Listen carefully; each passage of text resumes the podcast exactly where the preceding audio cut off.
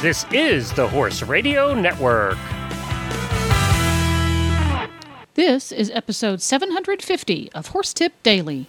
A different horse tip, a different equine topic, a different equestrian expert every day. Horse Tip Daily brings the world of equine knowledge to you one day at a time. Today's tip is brought to you by EquestrianCollections.com.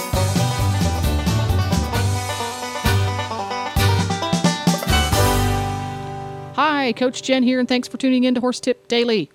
Today's tip is an excerpt from the Horse.com's weekly horse health report on the horses in the morning. The HITM crew is joined by the Horse.com's digital editor, Michelle Anderson, and Dr. Jones for a little chat about keeping your veterinarian happy and healthy.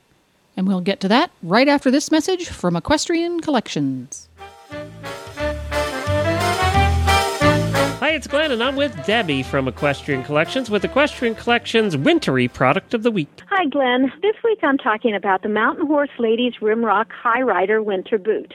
Now, I know that the groundhog said that we were going to have an early spring, but if the weather here in the Northeast and Mid Atlantic is anything uh, like it's going to be for a while, it was darn cold. So this is this boot is a great boot for you to get right now at a wonderful price. It's just right around a hundred dollars. It has a faux fur lining, so it makes it very warm. It also has some very generous sizing so that you can wear different kinds of riding pants, even jeans underneath it, and you can still get a good ride in. We have several other types of winter tall boots available uh, that you can look at. They're a little bit more expensive, so that's why I thought this was a really great pickup for the end of the year. And we have them in stock and ready to ship. And they're very good looking, like most mountain horse products are. And you can find them by going to equestriancollections.com and just search for Rimrock, R I M R O C K, and you'll find the Mountain Horse Ladies Rimrock High Rider Winter Boots at equestriancollections.com.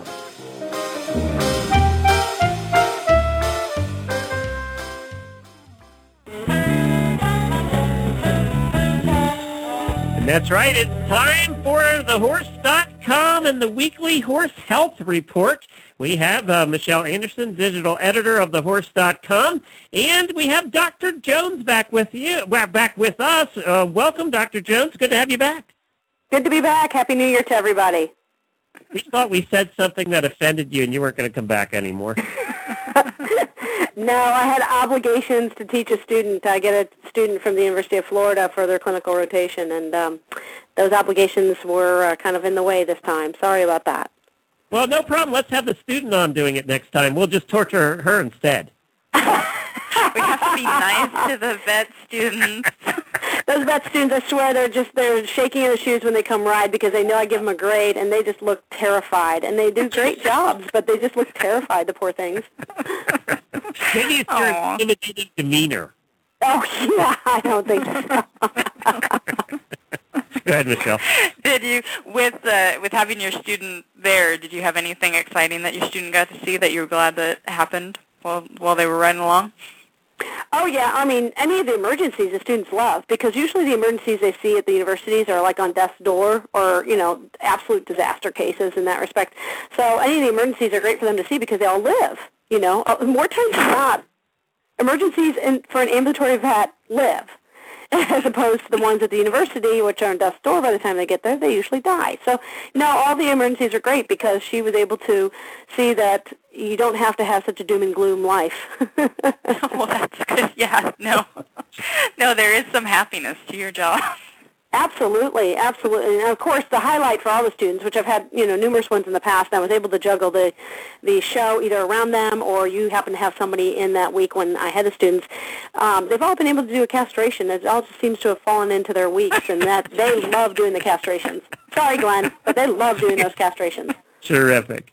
oh, well, this week uh, I wanted to talk about how to keep your vet safe when they're handling or taking care of your horse.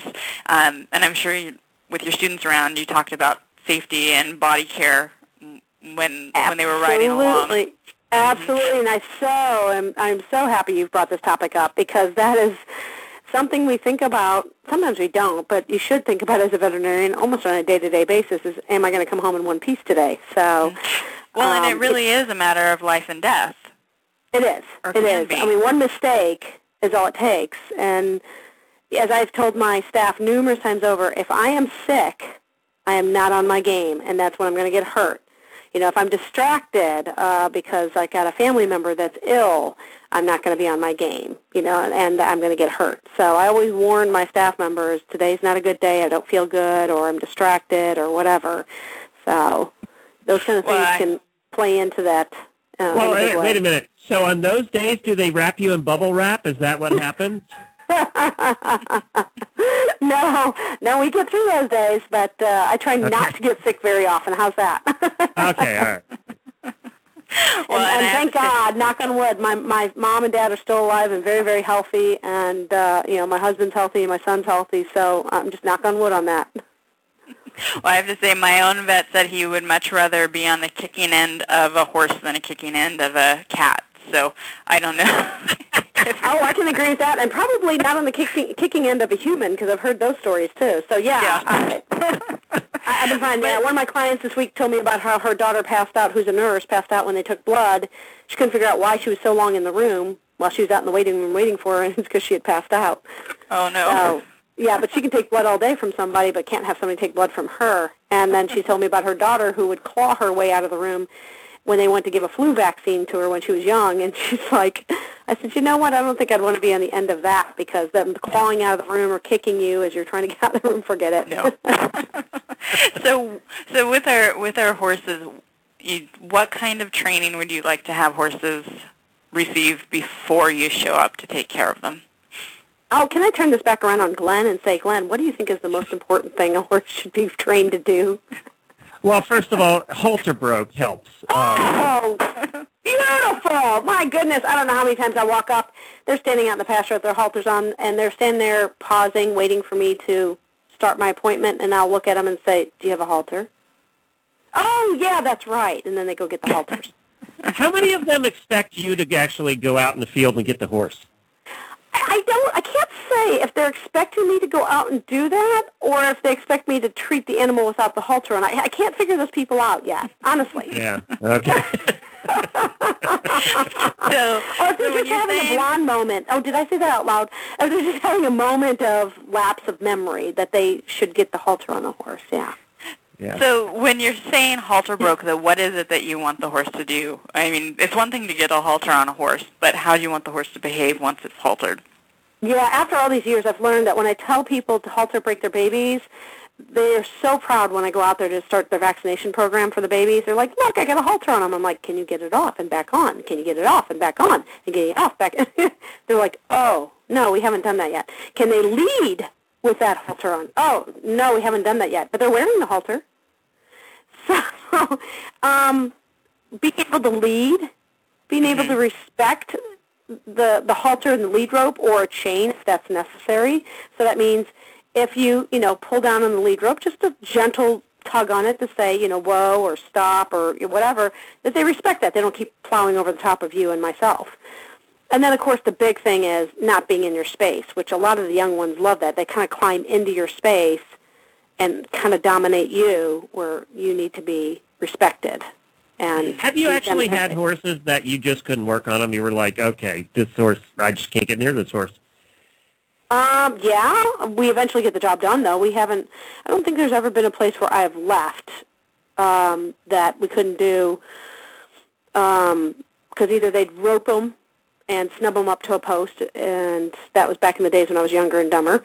Um, and I did have a gentleman, though, tell me at one appointment, it was very interesting. I was out for an emergency. He was the next door neighbor, came over, as all neighbors do during emergencies. They come over and watch what goes on. And he pointed a few pastures over and said, I need you to um, castrate my horse. I can't catch him. And I tapped him on the shoulder and I said, sir, when you can catch him and put a halter on him, you give me a call. I'm not sure really what he wanted me to do with that comment, did you but you had a little gun that was going to do it for you? Just, uh, you know, your Yeah. horse is castrated, you know. yeah, I'm just not really sure where he was going with that, but I never heard from him again. I'm kind of glad. No. And the horse is still Well, not. I, I yeah, I hope the horse got castrated. I do too. so, so the horse can lead. You can catch it. It should be caught before you get there. Um, Yeah. Uh, it would What be nice. Yeah, that would, that's a good one. I, I don't see that happening very often. But yeah, I mean, I realize veterinarians are late, but my staff is really good about updating on time and saying if we're running late or if we're actually running early, that would be a joke. But, um, you know, just giving them an ETA of when we're coming, and we're pretty good about giving you within an hour's time period so the horses aren't standing there with halters tied for hours and hours and hours. So that would be really nice to have them ready to go because we, we factor in what we do at that appointment. We don't factor in catching the horse, which can take an extra 10 minutes sometimes, up to 30 minutes to catch the horse, you know. So, and if you got stalls, why not have them hang out in the stall for 20 minutes? You know, there might be one pile of poop in there, but that's about it. well, so when you're actually examining the horse, sometimes you're poking and prodding. What what kind of things can the owner prep the horse for before or train for before you're there taking So yeah, I think the next or, step after being halter broke would be that you can touch them about anywhere. So what you know, I'm, I'm referring to babies because those are always the easiest one to refer to. But you can get rescue horses that have had very little touch, or maybe have been mishandled. So they need to know halter. They need to know what the halter is. Respect your space. Be able to lead with it. Be able to be reprimanded with the lead rope of you know stand still, and standing still is the huge thing because you get them dancing in a circle, dancing in a circle. Um, but being able to be touched anywhere that means touching on their bottom of their belly and not kicking at you, taking their temperature, which we take via rectum. So being able to take your fingers, yes, it's poop back there, but you know, touch around the anus, and they're okay with that. You can even take their temperatures and practice that because it's good to know your horse's normal temperature anyway. Um, fingers, hands in the mouth. Uh, of course, don't get bit, but they don't head up when you go touch in their mouth. We've got horses that are very bad about having their mouth touched. I, I, I don't know how these people get bridles on them, but you know, they don't want their face touched. Um, picking up That's their the feet, reason the they don't want their mouth touched. I'm sorry. they don't want the bridle. These don't want their mouth touched, Dr. Jones. You're looking at that backwards. It's because they too some bit in there. That's why. Yeah, yeah, and it could be something's bothering them from the bridle, you, the bit you're using, or maybe it was a previous, you know, if it's a rescue case, it's a previous deal. Um, picking up the feet. The farrier would love you if you picked up the feet every day on your horse that had a problem with picking the feet up. You got to do it every day, and you hold it. You pick their feet out. I don't care if the feet are clean. Pick it up and hold it. Pick it up and hold it. Private areas. If it's a baby and we're going to castrate them, we're going to make sure there's two testicles there. Touch their testicles. You know, manipulate that area um, girls in the back end, we need to be able to take a look, at, you know, around the vulva area, and you can actually see the pink on the inside, let you know what their mucous membranes look like. So, I mean, all that, all that stuff. Fingers in the ears, fingers, you know, uh, around the eyes, around it, just anything. Now, you mentioned horses dancing around when you're examining them, and I ha- I have a horse that uh, I can vaccinate him and he's fine, but my vet shows up and my vet's very nice to him, but after doing the strangles vaccine up the nose, the Oh, yeah. intranasal, he sees my vet and he turns into a wild monkey. Do you have any suggestions for keeping my vet safe when I'm handling my horse and he sees my vet and loses his mind? Yeah, and that can happen. I, I have now tried to make it uh, as best policy as I can. That if I'm going to do intranasal, I do it when they're sedate, which I think had that discussion once before. Is you do their teeth once a year, the um, strangles is once a year. Do it at the same time. Uh, that's a perfect time to do it. So introduce your horse to that when they're sedate, and then there's no bad memory. Um, but I've got yeah, I've got a few that do the same thing.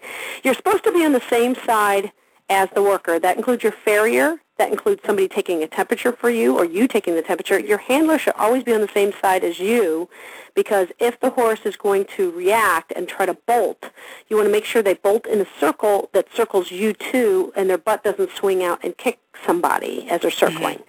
So if I'm opposite of you to take the temperature and you're on the opposite side of the head and the horse bolts, you're going to pull the horse's head towards you. Next thing I know, I've got back feet in my face. And that's very, very dangerous. So that's one thing that you need to know from the get-go is that when people are working on your horse, and that means uh, massage therapist even, or your farrier, is be on the same side. Now, granted, you can't be on the same side when they're doing the front feet sometimes, so you might have to step to the opposite side. But in your situation, Michelle, you could step to the opposite side and touch the shoulder while they're approaching the horse to keep them from dancing away from the horse. The only thing though is, is now you're in a predicament that if something happens, the horse bolts, you're both on either side and somebody could get hurt. But that's usually what we do. Or we'll use a wall where they just keep dancing, keep dancing. They come up against a wall like in the stall. Um, the other thing we've done, and it may go against the grain of a lot of trainers, but for us, we get our job done. It ends up being a very good experience um, for us, and we can start to do it less and less. Is we'll feed them grain while we're sticking them. Mm-hmm. So Kim goes in first, my assistant, who has a very good way with horses. She's talking the horse. She's getting you know them calmed down. The client comes with a bucket of grain. I approach the stall or the hallway or the wash rack or whatever it is to do the vaccination. And by this time, they're they're eyeing me. They're watching me. They know I'm there. They know I've got a needle because that's all I've ever done to them is vaccinate them, nothing else, and they don't like it. But I walk up to do it in their neck, of course, not their rear end because I don't want to get hurt. And they're eating away. As soon as they're taking a good bite of food, I stick them. We've had to use less and less food on some of those horses to the point that the horse doesn't allows us to do it now without moving. hmm It, So it will you- take a while, but it does work. Yeah. Now you mentioned your assistant. So for you, when is an owner actually detrimental to the safety of you and the horse, and when do you use your own assistant to step in? Well, unfortunately, in this wonderful litigi- litigious society, meaning sue happy people, um, there are cases where veterinarians have been sued because the owner got hurt by their own horse when a procedure was done on them, whether it was an examination, a sedation, a vaccine, or something to that effect. Um, so using my assistant should be all the time. But she is not with me on the weekends for emergencies, and there's times where I have to have the client hold the horse. So And is it a I'll- good I'll- indication when you walk into the barn and there's two empty six packs? Is that the point where your assistant steps in? Well, you know, they probably won't get hurt very easily because they'll just crumple to the ground and you know fold up, and, and they'll probably be fine. But um, you know, uh, no, actually, it's the spoiled horse. It's the one. Yeah. It's the very high energy client who makes me nervous as it, as bad as, as they are. Makes the horse nervous, and they're very very high energy, and this horse feeds off of that, and they get really anxious as well. Um, you know, those are nice to, to have step away, and they've spoiled the horse where they're running over top. They never respect their space. They don't listen to them. Those are kind of the horses that you worry about the most. So um, when you don't have someone to help you out, if you are a nervous owner or handler, what suggestions or what would you wish them to do instead? Take some deep breaths? yeah. Yeah, take some deep breaths. Um, sometimes I'll just have them feed a horse, even if it's if it's a colic. They, they're usually pretty depressed, and, and there's no reason, you know, for us to have to do anything. Because I had one the other day who was bad for needles. The client was very anxious, and I didn't have my assistant, and the horse was choking, and I was able to get a needle in him. He didn't even know what was going on because he was in such pain and depression from the choking, you know, that he had no idea that I was standing there sticking needles in his neck to sedate him. So I got sedation in him right off the bat after I did a quick exam. And then I went back to, to my exam after I sedated him to take a little more time because then I know he'd stand still, you know, tell the clients to relax, that kind of thing. A lot of times if you can have maybe their best friend uh, who's horse savvy that's there to help them because a lot of times they'll have their friends or their neighbors come over, you can have somebody else hang on to the horse, that kind of thing. But yeah, those are the times you're, you're going to have some issues. And I'll have to point this out. This was actually a case that we read about because we get um, we get uh, newsletters on suit, lawsuits for horses, and a lot of times it's for you know this or that, and it's malpractice, meaning that if something was purposely done wrong for your horse and it was you know in the wrong practice for your horse, that's why we have that insurance. Um, accidents do happen in, in, in life, unfortunately, but there was a case where a gentleman was looking at a horse, went back to his truck to pull up meds, and the horse reared up and kicked the girlfriend's friend in the face. The girlfriend's friend sued the vet for her facial surgeries and such. And he wasn't even near the horse at the point. Exactly. He was at Yeah. the truck. Oh. There, so, you know, if you have a horse that's anxious, the veterinarian's there, they may be, get, may be getting more anxious, just keep everybody away. And there was no reason the veterinarian caused any pain to this horse at his truck. So these are these are the types of things that us veterinarians now have to start worrying about is that clients will possibly sue us for getting hurt. And so a lot of us will have assistants. I've had some clients insist that my assistant assistant doesn't hold the horse, and we tell them no, she will hold the horse. Mm-hmm. So, um, and that's because of these reasons. I don't need to have any legal headaches. I bet you, you want to tranquilize the clients as much as you do the horses. I'm sorry? You want to tranquilize the clients as much as the horses sometimes? Well, yeah. I mean, they're very anxious. This is a baby. They're getting sick, and and and they hurt or whatever it is. The emergency is. So yeah, I think some of them probably could do with a little Valium when we get there, um, because they're just as anxious. And I, I, I bet you any money, any ER doctor would say the same thing. I bet you do. Yeah. so, well, stay safe, Dr. Jones. Thank you, thank you. And really, uh, it's just getting your horse used to anything and everything. They're not too old to learn. They can. It just takes longer. And the needle shy horses we have in our practice, we note them in our record. We make sure that there's always two people help. You know, my assistant's always on that day. If she's taking vacation, we reschedule it to a different day. And as long as it's just a regular appointment. But those horses over time can get over their, their fear with some good repetition. And the client can pinch the skin and reward them for standing still and all sorts of slap the neck and you know that those kind of things and reward them. So there there's ways to get around them and you don't need to hog tie these horses you know and get in their personal space and, and offend them too. So but yeah getting your horse used to ancillary things for the farrier and the vet will help out them and make people happy to come to your place Yeah, you want to be the place the vet wants to come. I always make cookies. oh my God! Can I come to your place? Brownies. I'm coming to your place. Brownies and, and long conversations. I, my farrier said that he adds a half an hour to my um, my farrier appointment so that we can gab. So. oh, that's well, Dr. wonderful. Dr. Jones, how can people find you? What's your website? Florida spelled out uh, FloridaEquine.com, and we're on Facebook with Florida Equine Veterinary Service without the S. Well, there you go. To listen to more of the Horse.com's tips, just go to horsetipdaily.com and go to the experts drop down menu on the left. If you love listening to the Horses in the Morning gang, putting in their two cents on horse health topics, you can tune in to Horses in the Morning every day of the week at horsesinthemorning.com for a weekly fix of up to the minute horse health information, interesting interviews, and news from around the horse world.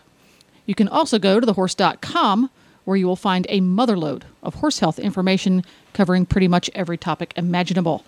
And don't forget, support our sponsors here on Horse Tip Daily. Today's podcast has been made possible by the friendly folks at equestriancollections.com. Please stop by the Horse Tip Daily Facebook page and let us know what you think of the tips you hear on the show. It's also a great place to tell us about topics you'd like to hear us cover on the show. You can subscribe to all the great shows on the Horse Radio Network through iTunes or Zune and get your horse podcasts automatically downloaded to your iPod, Zune, or MP3 player. You can also listen to the shows right on Facebook. The player's right there every day. I'll be back again tomorrow with another new expert and a different horse tip. Until then, go ride your horse! The Horse Radio Network and the Horse Radio Network hosts are not responsible for statements of guests or their opinions. Use your own judgment when listening to the tips provided by the experts on Horse Tip Daily.